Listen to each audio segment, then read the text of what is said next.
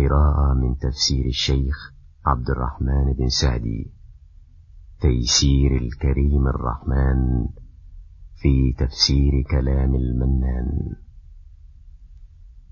تقديم الشيخ محمد العرفج. بسم الله الرحمن الرحيم. السلام عليكم ورحمة الله وبركاته. فصل فيما تبين لنا من الفوائد والحكم في قصة داود وسليمان عليهما السلام. فمنها أن الله تعالى يقص على نبيه محمد صلى الله عليه وسلم أخبار من قبله ليثبت فؤاده وتطمئن نفسه ويذكر من عبادتهم وشدة صبرهم وإنابتهم ما يشوقه إلى منافستهم والتقرب إلى الله الذي تقربوا له والصبر على أذى قومه. ولهذا في هذا الموضع لما ذكر الله ما ذكر من أذية قومه وكلامهم فيه وفي ما جاء به أمره بالصبر وأن يذكر عبده داود فيتأسى به.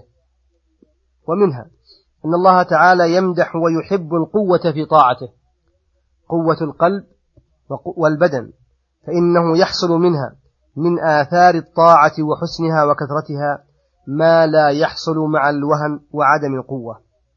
وأن العبد ينبغي له تعاطي أسبابها وعدم الركون إلى الكسل والبطالة المخلة بالقوة المضعفة للنفس. ومنها أن الرجوع إلى الله في جميع الأمور من أوصاف أنبياء الله وخواص خلقه كما أثنى الله على داود وسليمان بذلك. فليقتدي بهما المقتدون وليهتدي بهداهم السالكون أولئك الذين هدى الله فبهداه مقتده. ومنها ما أكرم الله به نبيه داود عليه السلام من حسن الصوت العظيم الذي جعل الله بسببه الجبال الصم والطيور البهم يجاوبنه إذا رجع صوته بالتسبيح ويسبحن معه بالعشي والإشراق. ومنها أن من أكبر نعم الله على عبده أن يرزقه العلم النافع. ويعرف الحكم والفصل بين الناس كما امتن الله به على عبده داود عليه السلام. ومنها اعتناء الله تعالى بأنبيائه وأصفيائه عندما يقع منهم بعض, بعض الخلل بفتنته إياهم وابتلاؤهم بما به يزول عنهم محذور ويعودون إلى أكمل من حالتهم الأولى كما جرى لداود وسليمان عليهما السلام.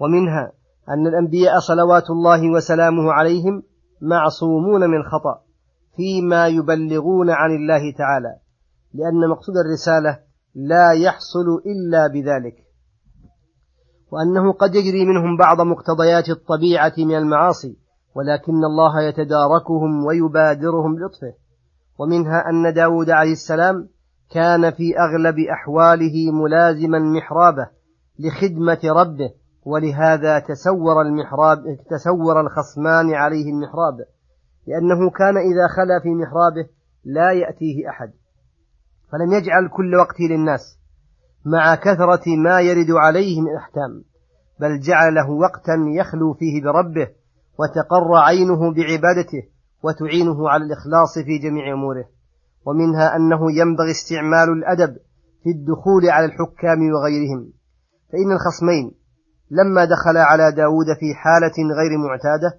ومن غير الباب المعهود فزع منهم واشتد عليه ذلك ورآه غير لائق بالحال. ومنها أنه لا يمنع الحاكم من الحكم بالحق سوء أدب الخصم وفعله ما لا ينبغي. ومنها كمال, كمال حلم داود عليه السلام فإنه ما غضب عليهما حين جاءاه بغير استئذان وهو الملك ولا انتهرهما ولا وبخهما. ومنها جواز قول المظلوم لمن ظلمه أنت ظلمتني أو يا ظالم أو باغ علي ونحو ذلك لقولهما خصمان بغى بعضنا على بعض. ومنها أن الموعوظ والمنصوح ولو كان كبير القدر جليل العلم إذا نصحه أحد أو وعظه لا يغضب ولا يشمئز بل يبادره بالقبول والشكر. فإن الخصمين نصح داود فلم يشمئز ولم يغضب ولم يثنه ذلك عن الحق بل حكم بالحق الصرف. ومنها أن المخالطة بين الأقارب والأصحاب وكثرة التعلقات الدنيوية المالية موجبة للتعادي بينهم وبغي بعضهم على بعض وأنه لا يرد عن ذلك إلا استعمال تقوى الله والصبر على الأمور بالإيمان والعمل الصالح وأن هذا من أقل شيء في الناس. ومنها أن الاستغفار والعبادة خصوصا الصلاة مكفرات للذنوب فإن الله رتب مغفرة ذنب داود على استغفاره وسجوده. ومنها إكرام الله لعبده داود وسليمان بالقرب منه وحسن الثواب وأن لا يظن أن ما جرى لهما منقص لدرجتهما عند الله تعالى. وهذا من تمام لطفه بعباده المخلصين أنه إذا غفر لهم وأزال أثر ذنوبهم أزال الآثار المترتبة عليه كلها حتى ما يقع في قلوب الخلق. فإنهم إذا علموا ببعض فإنهم إذا علموا ببعض ذنوبهم وقع في قلوبهم نزولهم عن درجتهم الأولى فأزال الله تعالى هذه الآثار وما ذاك بعزيز على الكريم الغفار. ومنها أن الحكم بين الناس مرتبة دينية تولاها رسل الله وخواص خلقه وأن وظيفة القائم بها الحكم بالحق الحكم بالحق ومجانبة الهوى. فالحكم بالحق يقتضي العلم بالأمور الشرعية والعلم بصورة القضية المحكوم بها وكيفية إدخالها في الحكم الشرعي. فالجاهل بأحد الأمرين لا يصلح للحكم ولا يحل له الإقدام عليه. ومنها أنه ينبغي للحاكم أن يحذر الهوى ويجعله منه على بال فإن النفوس لا تخلو منه. بل يجاهد نفسه بأن يكون الحق مقصوده بأن يكون الحق مقصوده وأن يلقي عنه وقت الحكم كل محبة أو بغض لأحد خصمين. ومنها أن سليمان عليه السلام من فضائل داود ومن منن الله عليه حيث وهبه له وأن من أكبر نعم الله على عبده أن يهب له ولدا صالحا فإن كان عالما كان نورا على نور. ومنها ثناء الله تعالى على سليمان ومدحه في قوله نعم العبد إنه أواب.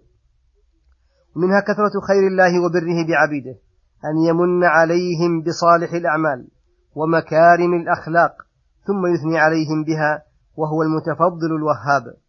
ومنها تقديم سليمان محبة الله تعالى على محبة كل شيء.